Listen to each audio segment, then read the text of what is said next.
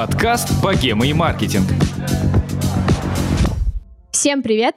С вами подкаст «Богема и маркетинг». Меня зовут Саша Рудко, и к себе я приглашаю людей из креативной тусовки, бизнесменов и маркетологов, чтобы поговорить с ними про маркетинг и закулисье их проектов. Этот выпуск я хочу начать со знакомства со мной. Когда мы только запустили наш чат подкаста, первый же вопрос был, Саша, расскажи, пожалуйста, про себя. И я поняла, что я действительно очень редко что-то вам рассказываю про себя, кто я и почему я вообще э, всем этим чудесным гостям задаю вопросы про маркетинг.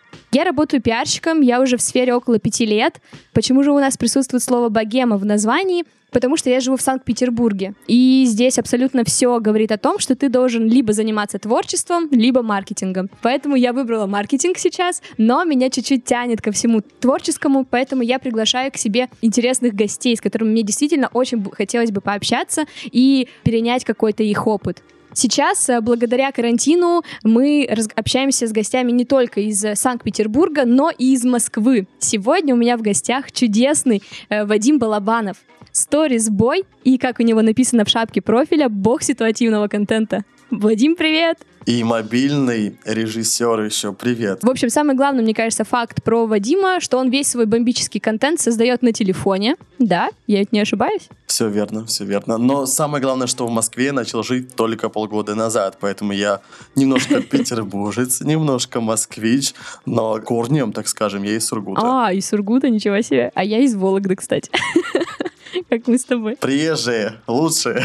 Когда мы с тобой созванивались, да, вот буквально вчера до записи, ты рассказал довольно интересные факты про а, начало своей карьеры. Ты вел социальные сети Жанны Бадоевой, Лолиты, ты как-то был связан с Аллой Пугачевой. Да. В общем, расскажи, пожалуйста, про этот период, как так получилось. Все было прозаично и просто, когда все играли в игры, ну, в смысле, э, Всякую в молодости. доту, да? В 15-16. Да, я вообще не привержен э, к таким э, пристрастиям, поэтому я сидел задрачивал в фотошопе, Sony Vegas, в группах всяких. А моя самая большая любовь детства — это, ну, песни Аллы Пугачевой.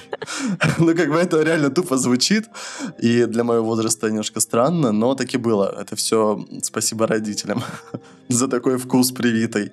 И в то время было очень развито всякие сообщества для артистов, и я познакомился через э, там группу поклонников Аллы Борисовны с менеджером э, Жанны Бадоевой. И мы сначала заговорили за счет вот Аллы, потом она говорит, слушай, я работаю с Жанной, давай а, попробуешь у нас, ну, с нами, в нашей команде поработать SMM. Тогда это, в принципе, ХЗ как называлось, и никто, ну, а этому, по крайней мере, не обучали ничего об этом мало было сказано. Тебе просто сказали, победи, пожалуйста, нам вот группу в социальных сетях, да? Да, вроде это было так, но я уже вообще очень мало что помню с того времени. Я начинал, и тогда как раз Жанна ушла из программы «Орел Решка». И в то время программа началась на российском телевидении. То есть, ты понимаешь, самый пик и самый вот жаркий период артиста, когда он выходит на большую аудиторию, это российская аудитория. Потому что украинский интер, ну, как бы там очень такая себе популярность. Про Жанну я вел э, ВК, я вел ее личный ВК, ее твиттер, даже твиты, которые я сам писал за Жанну, э, уходили в СМИ, это было так смешно. Но я же жил в Сургуте, она жила в Киеве, поэтому я с ней встречался пару раз, но при этих пару раз я организовывал ей встречу с поклонниками в разных городах. Это был э, Киев, Москва и Петербург. То есть э, я, живя в Сургуте, организовывал, находил э, локации, делал все эти встречи, нагонял людей. И реально, ну, людей было больше там 50 для фан-встреч. Это было тогда круто. В это же время я был в команде Лолиты, ну так это было туда-сюда, потому что тоже там по знакомству мы а, с менеджером тогдашним познакомились. И, собственно, менеджер Жанны тогда еще работала с фестивалем Аллы Пугачевой Крым Music Fest. И там я тоже вел эм, группу ВКонтакте, Facebook, там было там 3000 человек, а Жанну я довел до 15-20 тысяч. Это был 16 что ли, 15-14 год. Угу. Затем ты из Сургута переехал в Петербург, да, здесь, видимо, учился. Да, я поступил в кино и телевидение на рекламу и думал, что вот, все, началась классная жизнь. И при том, что я прихожу на первый день и я рассказываю о своем бэкграунде, и все таки вау, вот это крутой чувак. И я думаю, все, сейчас начнется движуха, сейчас я, блин, у меня реально, ну, для, для 17-18 лет у меня большой кейс, Мгм. ну, в плане опыта. Я думаю, что все, будет больше, будет круче, будет просто там... Но, но нифига. Универ не дает э, в, моей, ну, в моем направлении ровно ничего, кроме как э, э, ощущение тленности и, и все. Но, а бы как я его закончил, и я понял уже через неделю нахождения там на математике какой-то, на э, чем-то еще, что, блин, надо валить и нужно искать реально опыт. И тогда я пошел работать в коммуникативное агентство петербургское. И как же тебя так получилось, что из SMM а ты перерос в контент? Ну, то есть, как так произошло? А как так произошло? В агентстве чем ты занимаешься? Конечно, ты занимаешься SMM и контентом. Э, Очень э, стрёмная история была, как я вообще попал, потому что я приходил на первое собеседование, ждал 5 часов, пока а, руководитель данной организации освободится. То есть я прям вот, я взял дотошностью. Поэтому начало было не такое супер фееричное, но потом я начал вести аккаунты Italy Group в Петербурге, а, Инстаграм, ВК, Фейсбук. Короче, там была куча проектов, они, в принципе, были интересные, но потом по- произошел разлад в команде, и мы прекрасно распрощались. И тогда я, в принципе, вел уже Italy Group отдельно от агентства с руководителем, который тоже ушла. А, то есть мы были как на фрилансе.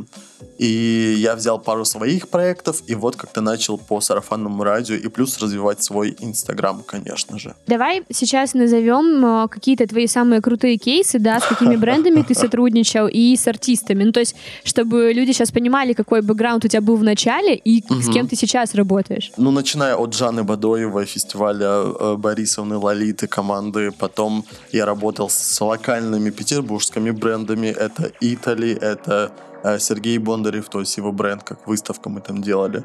Какие-то показы мы делали. Сейчас это вот как э, два года я делал визуал для Тоси Чайкиной.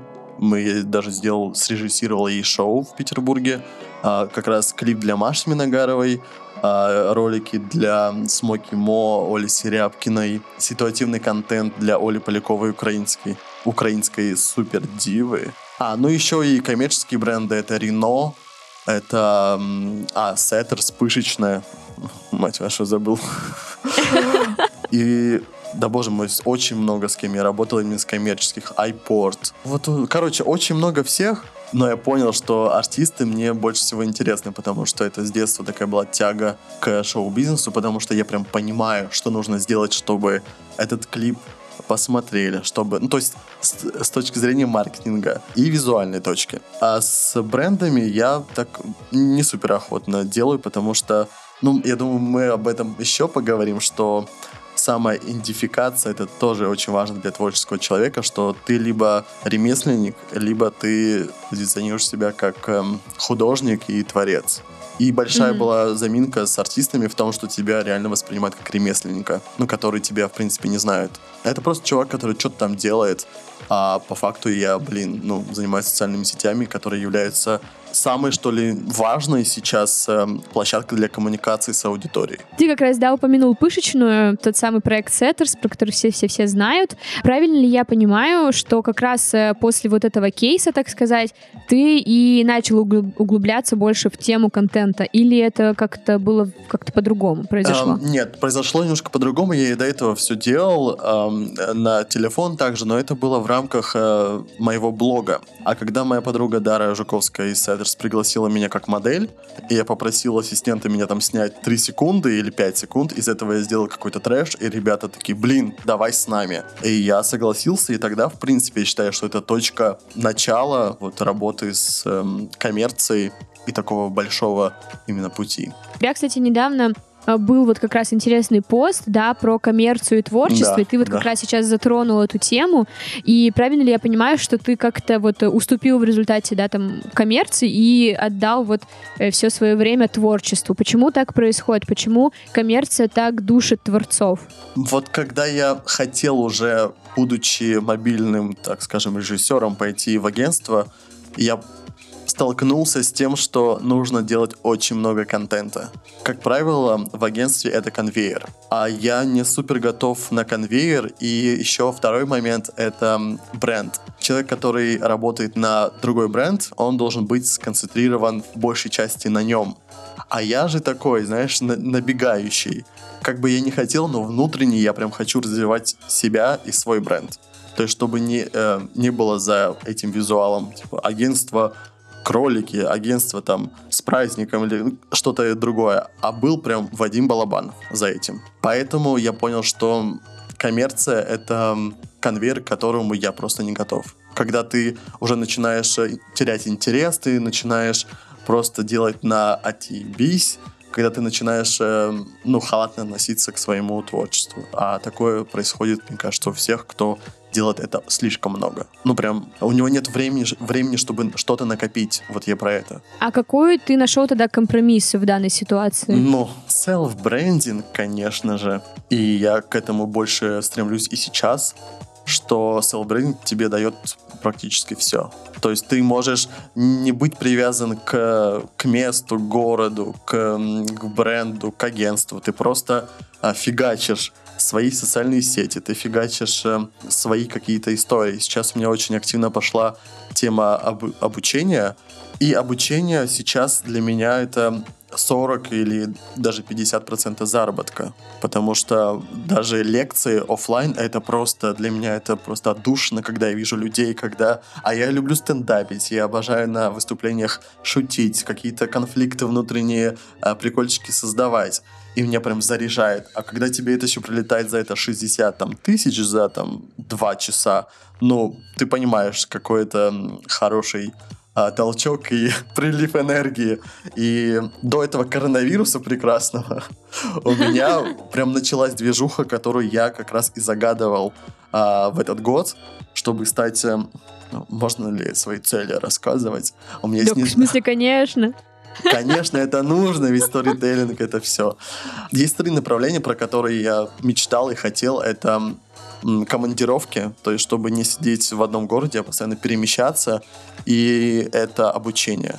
То есть ездить с мастер-классами, ездить с э, какими-то спецпроектами. И вот у меня была, ну, начиналась движуха в Уфе.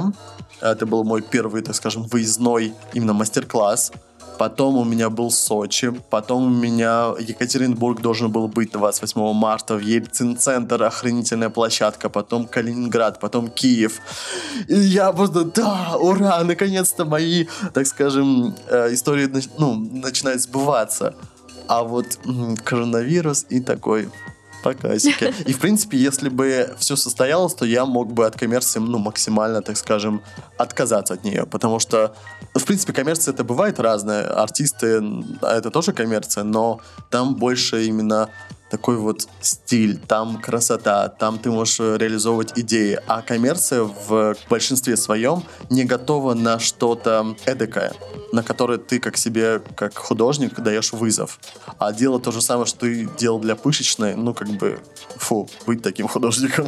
Я в твоем голосе услышала нотки а, грусти по офлайну, да. и я хочу тебя поддержать да. в этом. Я очень тоже скучаю по ивентам, а, по... Я также выступала тоже спикером там из про подкасты, про пиар, и, блин, как же это заряжает. А недавно я вела лекцию в онлайне, и это так необычно и так угу. как-то странно. Ну, типа, ты такой, а где люди, почему они не смеются над моими тупыми шутками? Ну, типа, как? Я еще ни разу, кстати, не вел онлайн, но у меня будет 20, там, какого 23 апреля, я буду первый раз вебинар делать, представляешь? Э, это даже необычный эксперимент. Давай поговорим немного про твой контент. Он у тебя довольно необычный, иногда такой даже немножко провокационный. Ты используешь, да, всякие интересные эффекты. Расскажи, пожалуйста, за кем ты следишь? Кто сейчас придумывает все эти визуальные тренды? Кто их задает вообще? Честно, хз. Потому что, когда ты начинаешь, я про это уже рассказывал, что ты начинаешь, ты копируешь, и это нормально, это и должно быть, потому что, когда мы учимся там играть на фортепиано, мы тоже повторяем какие-то сонеты, повторяем какие-то мелодии, это нормально. То же самое и с э, визуаликой, чтобы делать классно, ты должен э, научиться у кого-то и вот взять этот код, его видение, и это нормально, и это хорошо. Поэтому, когда я начинал, я следил за визуалом артистов, я вдохновлялся клипами, как бы это бы сейчас глупо не звучало. Какой твой самый любимый клип тогда давай сразу назовем? Я предвзято отношусь к клипам, потому что клип для меня изначально это артист. Если тебе нравится артист, и как говорил Алан Бадой, что чем хуже песня, тем лучше должен быть клип, а чем хитовее песня, тем хуже может быть клип. Вот, здесь такая же история, что клип отдельно от артиста не существует. Поэтому я обожаю Мадонну в, рамках эм, западной музыки и Гагу. Поэтому их творчество, в принципе, на меня повлияло, и даже некоторые кадры, которые прям впивались мне в голову, я как-то хотел тогда повторить. А сейчас эм, я уже отошел от того, чтобы копировать уж точно, как moodboard или inspiration использовать какие-то ролики, да, но уже в меньшей степени. То есть свои, свои работы я придумываю, ну, сам, без всяких, э, так скажем, левых э, историй. Хотя бывает иногда, что в Инстаграме мое творчество не всегда понятно и не всегда заходит. И, в принципе, я столкнулся с этим, когда я начал развивать блог, что мое творчество, оно непонятно сразу. Когда ты заходишь в аккаунт, тебе нужно время, нужно мысли, нужно мозг, чтобы понять, что там происходит. Поэтому я сейчас понял, что нужно наполнять свой Инстаграм, если ты хочешь стать популярным в рамках э, социальных сетей, то ты должен быть прежде всего понятен. Это не значит утратить свою какую-то необычность, эм, креативность, а это значит, что просто миксовать. Сальвадор Дали тоже использовал разные приемы общения, до гениальных, до самых простых. Даже мы с Тоси об этом общались, что я не хочу писать коммерческую и такую музыку, которая прям тупая, может быть. Но я считаю, что творческий, художественно одухотворенный э, творец там, и подобные синонимы, он может перевоплощаться. Сделать и супер просто, чтобы это было понятно всем, и как-то усложненно и заложить в этом какие-то идеи. И самое главное, моя история в видео, что я закладываю энергию. Каждый мой контент должен либо вдохновлять, либо заряжать. Пук в море, как это делают, например, многие блогеры, даже если мы говорим про контент, сторис, э, контент, который в ленте, и когда человеку нечего сказать, это чувствуется, и просто сотрясать воздух, ну, вот это не про меня. Но я решил, что буду делать более лайтовые фишки, и здесь как раз я использую инспирейшены. То есть это больше не про меня, это больше для аудитории, для, для того, чтобы быть понятным. И там я использую, например, например фишки ТикТока, которые хорошо mm-hmm. заходят там, и понимаю, о, в принципе, это легко, добавлять что-то свое, и получается вот в таком виде. Считаешь ли ты сейчас себя трендсеттером? Конечно. В рамках э, обучения, в плане того, что мои обзоры и мои приемы, которые я показываю, они хорошо разлетаются. Но это не трендсеттер. В принципе, у меня была третья цель, э, третье направление — это стать трендсеттером в СНГ. То есть стать номер один в рамках мобильного продакшена, чтобы как раз задавать тренды на визуальную составляющую, сделанную на телефон. И, в принципе, я как раз, ну, для этого этого я и делаю все направления. Это Инстаграм развиваю, Ютуб, э, Телеграм-канал, всякие спецпроекты делаю. Ну, я тоже считаю, если честно, тебя трендсеттером. Мне кажется, О-о-о. мы даже для некоторых твоих проектов использовали какие-то твои а, видео как референсы. Ну, типа, показывали, вот ты что понимаешь, вот так у меня должно. супер много видео, которые я не выкладываю, потому что я как-то либо стесняюсь, либо понимаю, либо думаю, что это недостаточно, чтобы это, ну, чтобы это осталось в ленте. Потому что в сторис я могу каждый день делать, э, когда у меня, например, прилив, а у творческого человека это по приливам обычно и действует. Э, ты делаешь какие-то классные вещи в течение там недели, а потом выкладываешь из них, например, один-два видоса в пост. И поэтому, если бы я выкладывал больше контента, то у вас было бы больше а, муда и каких-то примеров для а, коммерческих брендов. Это да. Выкладывай их. Я думаю, все будут только очень рады и счастливы. Так э, пишите мне, что типа, а если я выкладываю сторис, то мне прям нужно реально написать, Вадим, круто, выкладывай это. И как-то мне дать понять, потому что иногда ты э, зашериваешься, и ну, взгляд твой теряется, и ты не понимаешь уже, что ты делаешь прям супер круто, а что ты делаешь на уровне, ну, норм. То есть э, ты хочешь сказать, что тебе вот как творческому человеку очень нужно, да, чтобы тебе отдача была большая, чтобы понять, нужно это там дальше постить или нет. То есть э, тебе нужно, чтобы люди э, какое-то свое вот, ну, восхищение все время э, высказывали, или это как-то по-другому работает? Ты понял мой вопрос? Я понял, но это работает по-другому. Когда вот э, ты хочешь, чтобы твое творчество максимально э, находило отклик, это вопрос эго потому что истинному творцу не нужно никакое подтверждение того, что он что-то делает классно. Когда ты хочешь, чтобы тебя хвалили, лелеяли, там, что ты говоришь, что ты такой классный, ну, это уже вопрос эго. Конечно, это приятно, но это не является первостепенным. И э, почему я говорю, что, типа, пишите мне, потому что я реально не понимаю, что иногда выходит очень круто, а, а что иногда... Ну, то есть для меня это может быть не супер. И такая история была с паттерном, когда я сделал паттерн, паттерны, если знаешь, это, это голова, ну, на фоне, их много, они двигаются, и я думаю, блин, какая дичь. Ну, это по факту ну, реально я сделал вообще за, за секунду, и когда я увидел, что это начало приобретать активность, и что люди начали на это, блин, круто, как это сделать, сделай обзор туда-сюда, я такой, ну, окей, хорошо, э, выложу тогда. Поэтому после этого я даже в рекламе использую этот паттерн, потому что понимаю, что это как раз э, fast, это понятный и очень простой контент, в принципе, который уместен, но я бы не хотел на нем только бы останавливаться.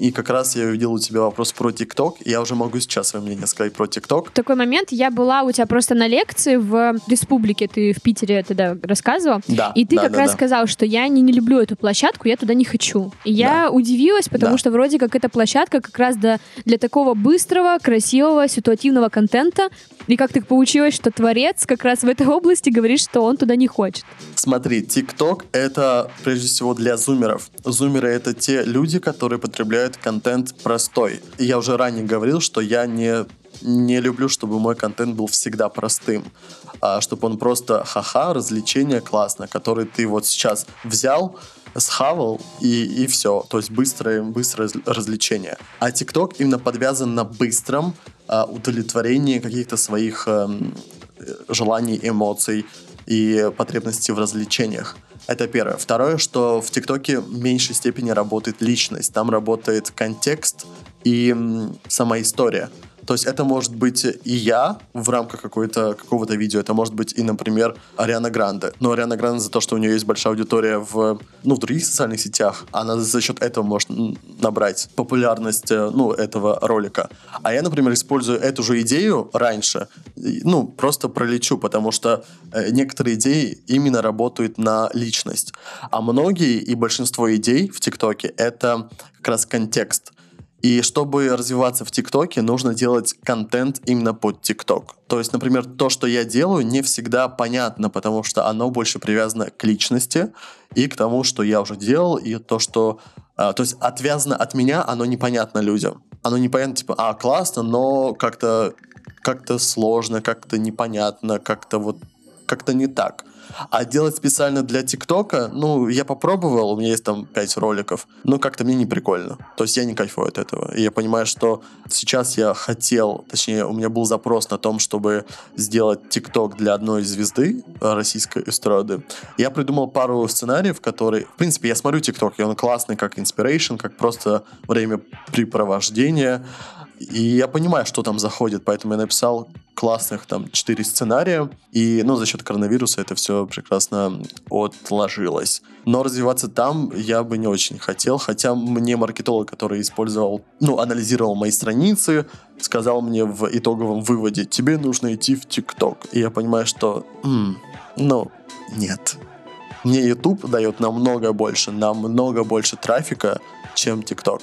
В ТикТоке ты должен становиться заложником ТикТока, образа, который есть в ТикТоке, и там больше идет работа на внешние формы, на внешность, на контекст, на, ну вот на все вот это, которое я не очень хочу в этом развиваться. То есть это форма.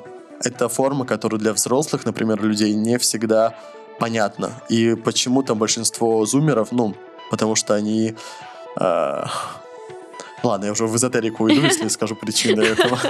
Слушай, ну это довольно интересный аргумент в пользу того, что ты не хочешь идти в ТикТок. Но мне кажется, это важно, да, если ты внутренне чувствуешь, что не нужно туда идти, то, как бы, конечно, не нужно себя заставлять. У тебя прекрасный Инстаграм, поэтому... Да, Инстаграм, я понял, что Инстаграм, Ютуб — это прям те площадки, которые мои, и где мой контент супер заходит. Где ты можешь зайти в уже на Инстаграм-аккаунт, увидев мой, например, ролик в рекомендациях, и ты поймешь, блин, это прям реально круто.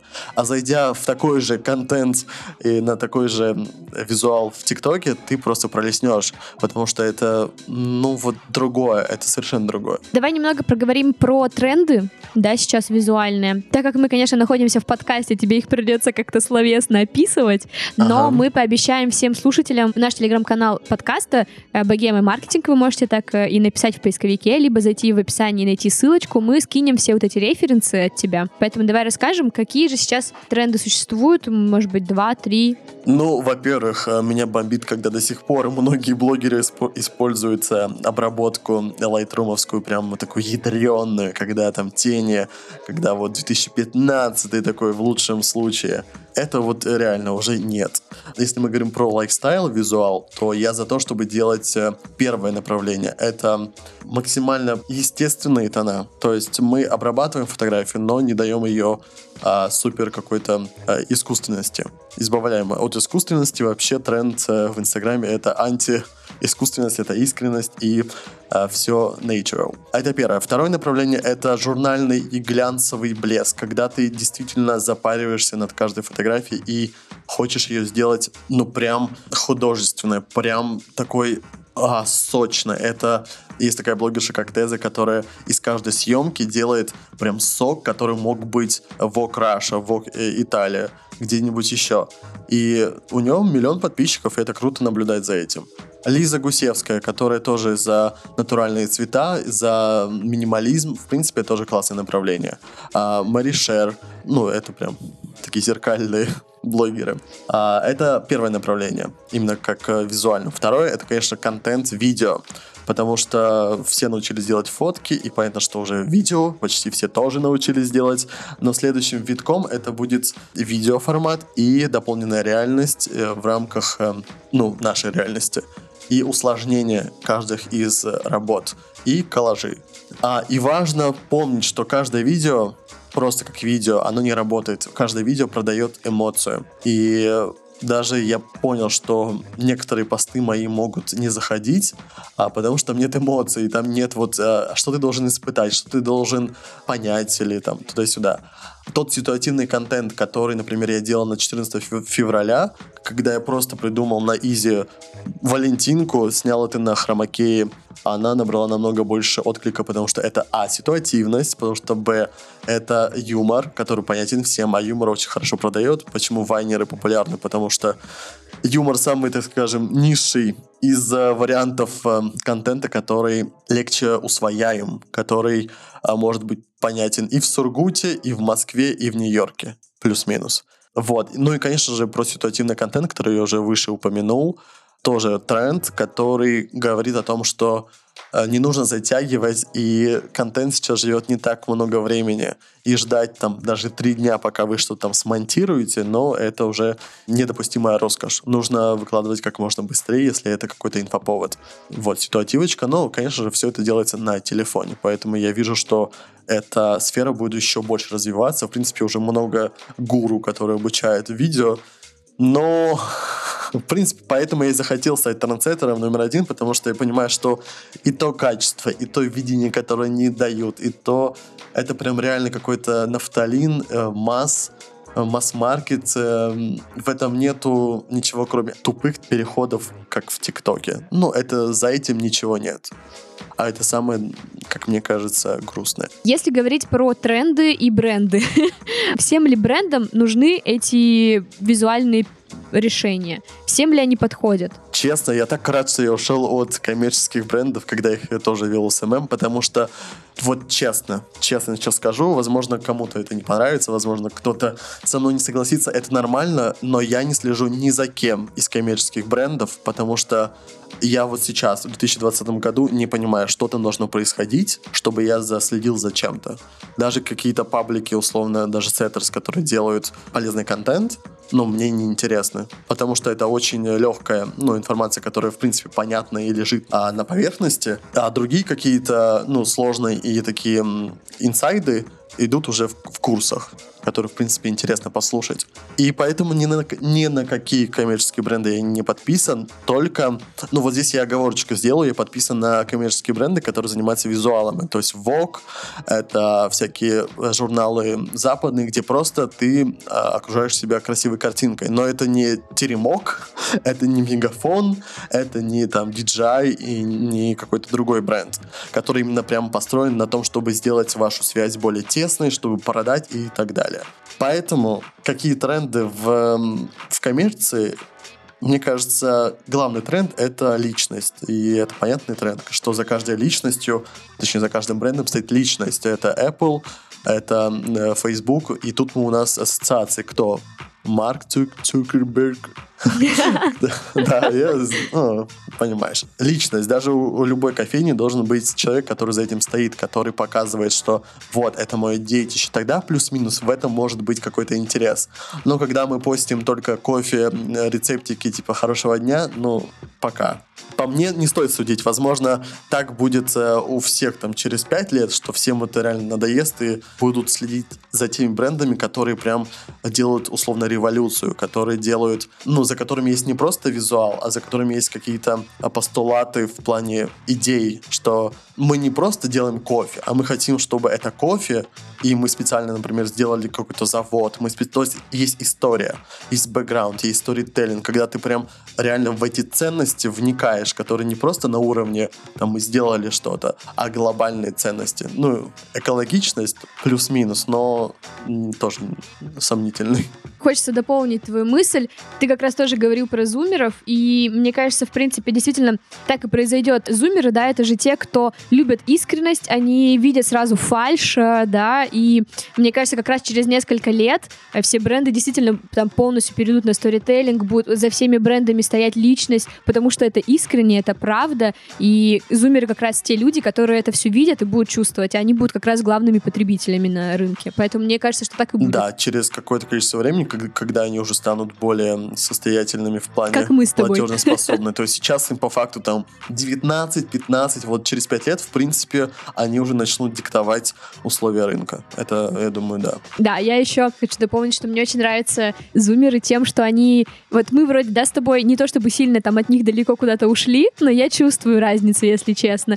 И мне очень нравится, что они м, открыты миру, ну, то есть они очень толерантные в большинстве случаев, они э, готовы все принимать, всех любить, и мне кажется, это так здорово. Ну, смотри, я бы... Вот я прям хочу, прям хочу, потому что сказать эту тему, э, я понял, что э, в блоге у меня не хватает мнения, потому что я слишком такой обтекающий, не ходящий в какие-то конфликты, не высказывающийся про какие-то важные темы, и я понял, что это мне играет больше в минус потому что, ну, хотя до недавнего времени считал, что это типа норм, я не хочу никуда влезать, потому что, ну, не моя стезя. А сейчас я понял, что я уже более-менее скон... сформирован, чтобы высказывать мнение. И по поводу зумеров я хочу прям высказаться, потому что важно понимать, э, кто-то опять-таки согласится с этим, кто-то нет, но с точки зрения эзотерики, ну, я еще там на Таро, астролог, там вот это все, да, мне 23, и я чувствую себя порой бабкой. Короче, после 2000 года рождаются новые и молодые души. То есть я верю в перерождение, я верю в том, что мы перерождаемся, и люди, которые родились до 2000-х, они более опытные. То есть, возможно, у них было на счету у, у души 10 жизней, 15, 20, там, сколько угодно. Но когда наступает тот период нулевых, потому что там даже цифра нумерологическая очень маленькая, там происходит обнуление, новые души входят в наш мир и начинают щупать. И как раз это зумеры, которые не способны почувствовать глубину которые действуют по верхам. Почему я не люблю ТикТок? Ну, именно глобально. Ну, в принципе, не люблю, это грубо сказано. Что он как раз и показывает, что а, они не способны на глубину, не способны сконцентрироваться на чем-то долгом. И я прям вижу, что многие зумеры то сюда, то туда, то не музыка, то не... То есть они не определившиеся, и это нормально, когда они пробуют разные сферы для, для реализации, когда они... У них почти чистый мозг, они без всяких внутренних оград, и они поэтому хорошо относятся и к ЛГБТ. Весь ТикТок это построен на вот такой лояльности к сообществу. Это экологичность. То есть они такие маленькие дети, всю жизнь они будут такими, которые будут познавать, и которые типа, там добро, да, значит мы за добро, ну что-то такое. И самое еще важное, что я проанализировал, что люди, которые ну, жили в 90-х, кто у них были из молодежи трендсеттеры и звезды? Майли Сайрус, ну, то есть Ханна Монтана, Джастин Бибер, которые в 15 лет уже начали бомбить. Это Бритни Спирс, то есть которые с, с малых лет уже показывали свою гениальность. По факту они уже могут ничего не делать, потому что они оставили большой след. Сейчас кто у нас из молодых зумеров является гениальным? Тиктокер Володя XXL, ну сорян, как бы нет тиктокеры по факту, они, ну блин, только развлечения. Ничего больше они за собой не несут, к сожалению. Они не, не даже не ставятся... Кто там есть самый популярный тиктокер из мира? Чарли какая-то и Пейтон, вот. Пейтон и Бритни Спирс. Джастин Бибер. Ну, как бы вообще разное. Человек просто снимает видосики, развлекает, производя просто вот такой быстрый контент. И Джастин, который вдохновлял собой, вдохновлял своей музыкой, своим предназначением. Это вообще разное. Единственного, кого я мог вспомнить, так это Билли Айлиш, который, в принципе, хоть как-то перевернула ну как перевернула, просто показала другую сторону музыки. Вот, поэтому э, все доказывает, ну, по крайней мере, я так думаю, что это еще теория доказывает как раз, что звезд, которых из умеров, их вообще супер мало, которые как-то влияют на нашу жизнь и показывают свою именно вот гениальность и глубину. Ты не думаешь, что это какой-то такой уже, как бы сказать, в общем, мне кажется, это как будто, знаешь, мы такие, типа, сидим старенькие уже на, на эту молодежь наговариваем. У тебя нет такого ощущения? Вообще нет, вообще нет. Я себя не... Я могу быть и зумером, могу быть и миллениалом, могу быть и бумером. В принципе же это условное деление. Это не деление по году рождения, это деление по взглядам. И я могу, как э, художник, я могу где-то сделать, сделаться зумером и сделать контент для зумера. И я могу это делать, но просто мне это не супер интересно. А, но иногда я это делаю. Могу быть миллениалом и там уже что-то делать. То есть я могу быть переходящим. И, возможно, у тебя такая же тема, что ты можешь быть и найти общий язык и зумером, и бумером. И, возможно, это наша такая суперсила. Мы с тобой переходим к рубрике «Гаденькие вопросы от редактора». Ага. И первый вопрос такой. Какие работы сколько тебе... А, окей. А, ты Я хоть... сколько ты зарабатываешь. Ну, если очень хочешь, можешь ответить. Да, я могу сказать единственное, что миллион в месяц я еще не заработал э, по своей глупости, потому что большая проблема именно художников, что они именно большую, в большей степени внимания дают именно вот какой-то такой некоммерческой деятельности. А когда ты понимаешь, что, блин, даже онлайн-курсы — это охренительный заработок, ну, в принципе, я это понял только на карантине, потому что до этого у меня заработок состоял а, из офлайн в большей степени, а онлайн это было как, типа, такое... Дополнение. А, да, дополнение. То есть сейчас я понял, что, блин, в принципе, я могу и онлайн хорошо жить. Вот, миллион в месяц нет, э, но очень хочется, поэтому, собственно, я начал развивать и даже вписался в гивы, в рекламы, э, во всю эту прекрасную канитель. Но я понимаю, что без э, должного контента это пока не работает. То есть я уже даже у многих выкупал рекламу и понимаю, что все равно сложно и нужно работать сначала над контентом. Вот. По сколько я зарабатываю, но это опять-таки бывает с, с приливами и отливами. Могу сделать, например, и 300, могу сделать и 200 в месяц, могу сделать и 400, а могу вообще сделать 90. То есть это как- как-то вот все очень нестабильно в, мо- в моем случае. Когда есть, ну, даже сейчас начались э, офлайн, то тогда, ну, соответственно, больше. Угу. У меня был вопрос такой. Какие работы тебе кажутся прям плохие? Ну, то есть, вот, за, может быть, тебе за какие-то стыдно прямо? Э, ну, а какие мне стыдно? Мне стыдно немножко за свой контент, который, точнее, за период и то, что люди это наблюдали, когда я после хорошего, так скажем, старта в визуальном контенте, когда была пышечная, когда э, был там мегафон, когда были еще локальные бренды. Я почему-то, ну, возможно, так нужно было, э, я ушел в магию. То есть я почти год изучал вот всю эту практику, всю эту историю. И мои сторисы, мой контент, это было больше про про вот это. А ты понимаешь, что людям не всем это комфортная тема, не все готовы ее воспринимать, многие отрицают, чтобы не брать ответственность за свою жизнь. Ну, короче, бла-бла-бла.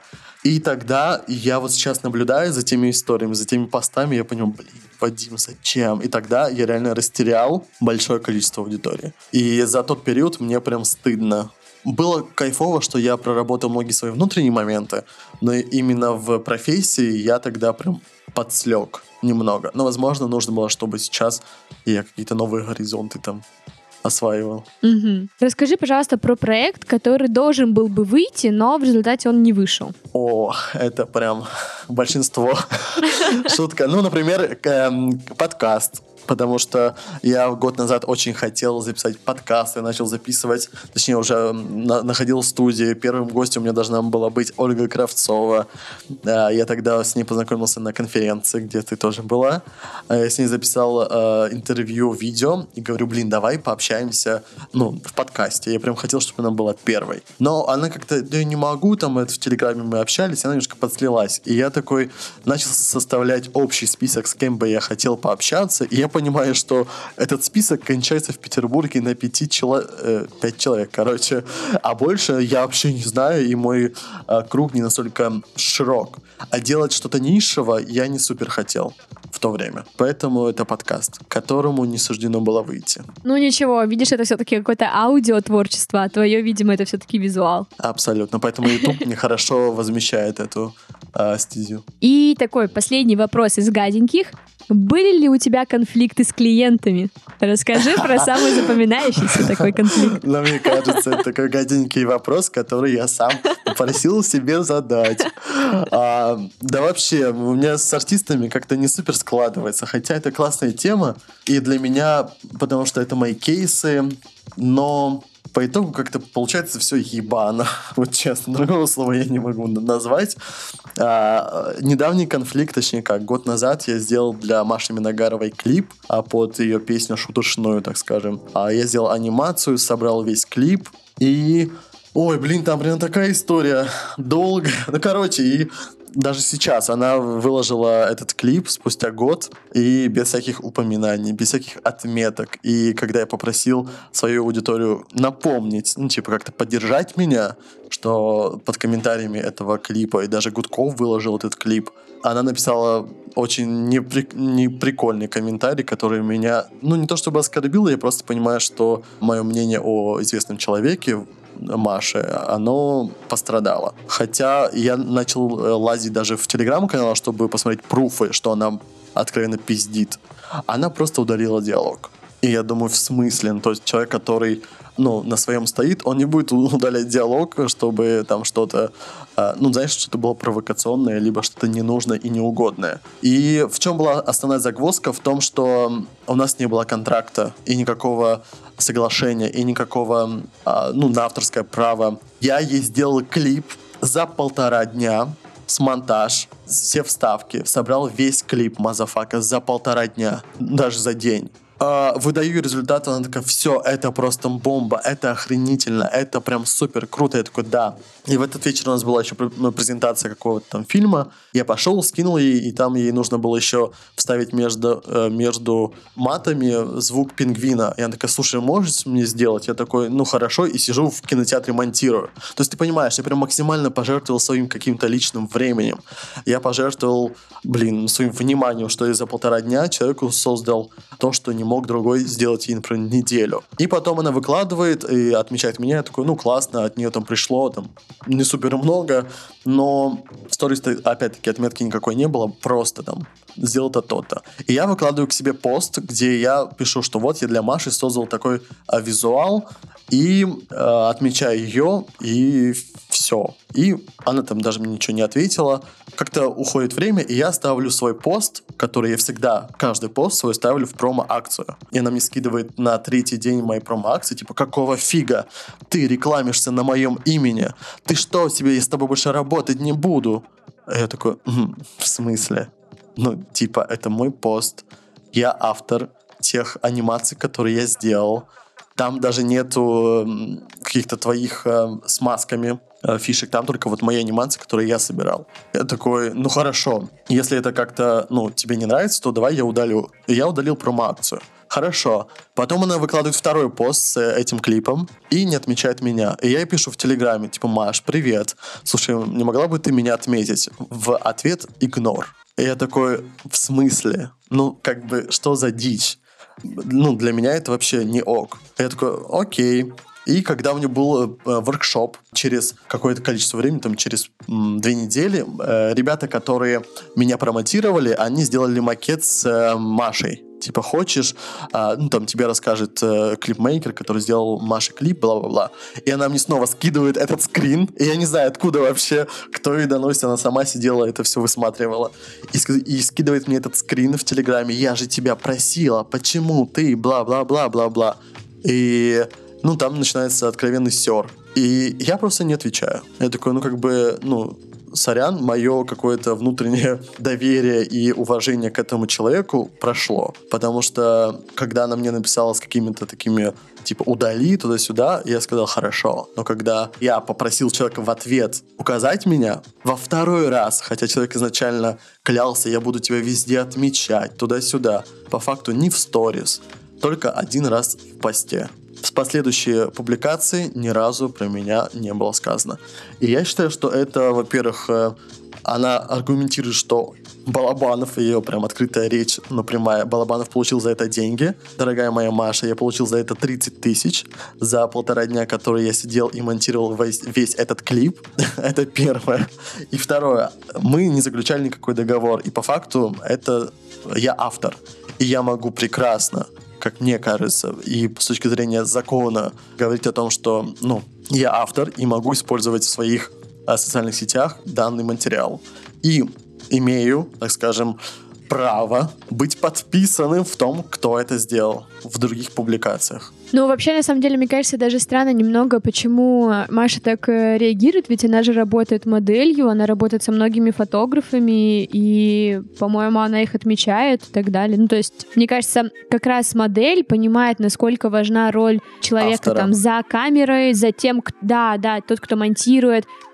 Довольно странно, что он так отреагировал. Ну, тут, конечно, тоже вот такая неоднозначная ситуация получается, конечно, вот. Но, блин, я просто вообще человек, который максимально против конфликтов, максимально против каких-то таких непонятных выяснений отношений. Я не очень понимаю, почему она встала в позу, ведь ей действительно понравился клип Да, и будет так классно, далее. если просто это будет э, какая-то шутка и такая история. Но я уже, в принципе, ее рассказал, немножко себе подгадил. Но, блин, э, я считаю, что про это нужно говорить и предостеречь э, других художников, которые тоже ведутся, так скажем, на м, насильную личность и не заключают никакой ни договор, ни четкие прописанные какие-то обязательства и перед человеком, и для человека.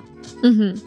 Гаденькие вопросы закончились. Супер. Дорогие слушатели, у нас появилась, э, назовем это, новая функция. Теперь все слушатели подкаста могут тоже задать свои вопросы нашим гостям. Как же это сделать? Вы можете вступить в наш телеграм-чат и задать свой вопрос тому или иному гостю. Но ответы на эти вопросы вы сможете получить на нашем Патреоне. Что же такое Patreon? Это сервис, где вы можете поддерживать любимых авторов блога и подкастеров ежемесячным донейшеном. Мы придумали для вас несколько интересных слотов. Вы можете выбрать любой для вас подходящий и комфортный. Один из таких слотов — это ранний доступ к материалам. Вы получите выпуски на три дня раньше, чем остальные площадки, а также дополнительный контент с вашими вопросами.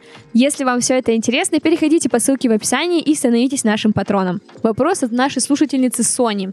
Как тебе новая обложка журнала Vogue, где она вся белая? Как тебе вообще такой визуальный ход? А, ну, этот ход, так скажем, не нов.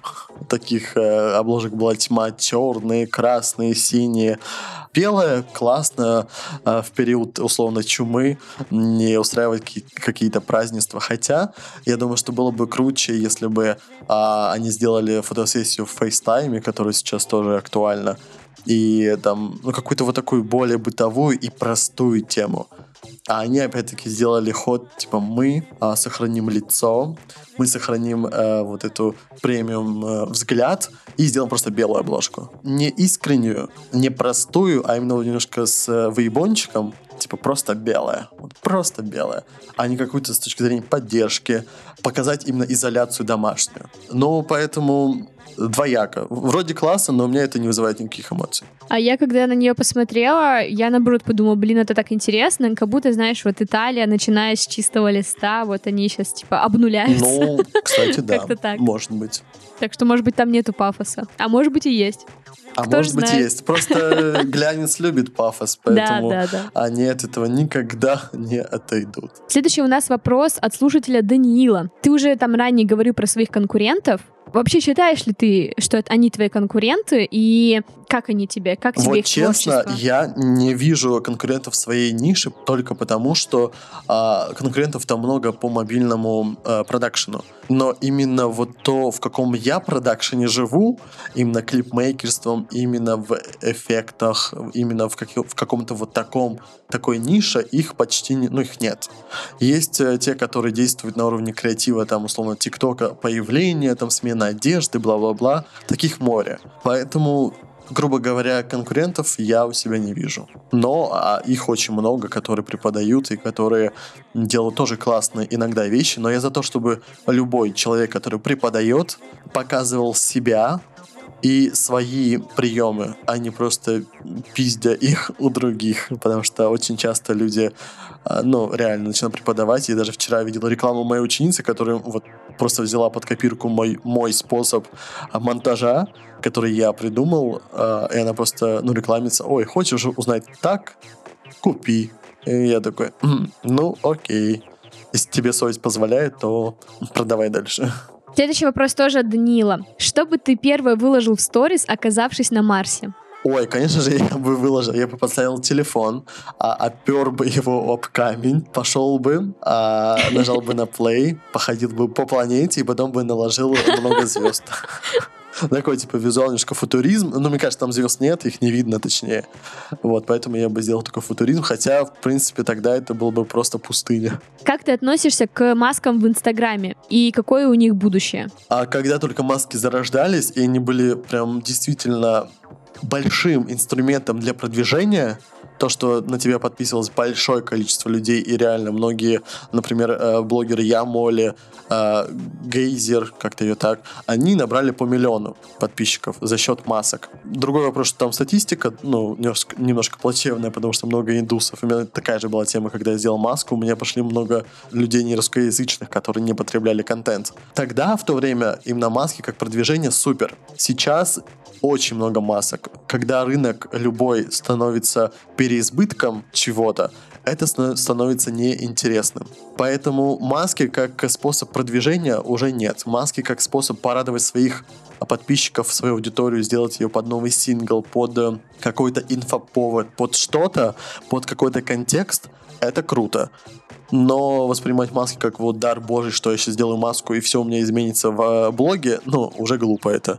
И важно понимать, что маски нужно делать не одноразовые. Даже мне многие предлагают купить у них маски, и я понимаю, что кроме одного раза я маской это не воспользуюсь.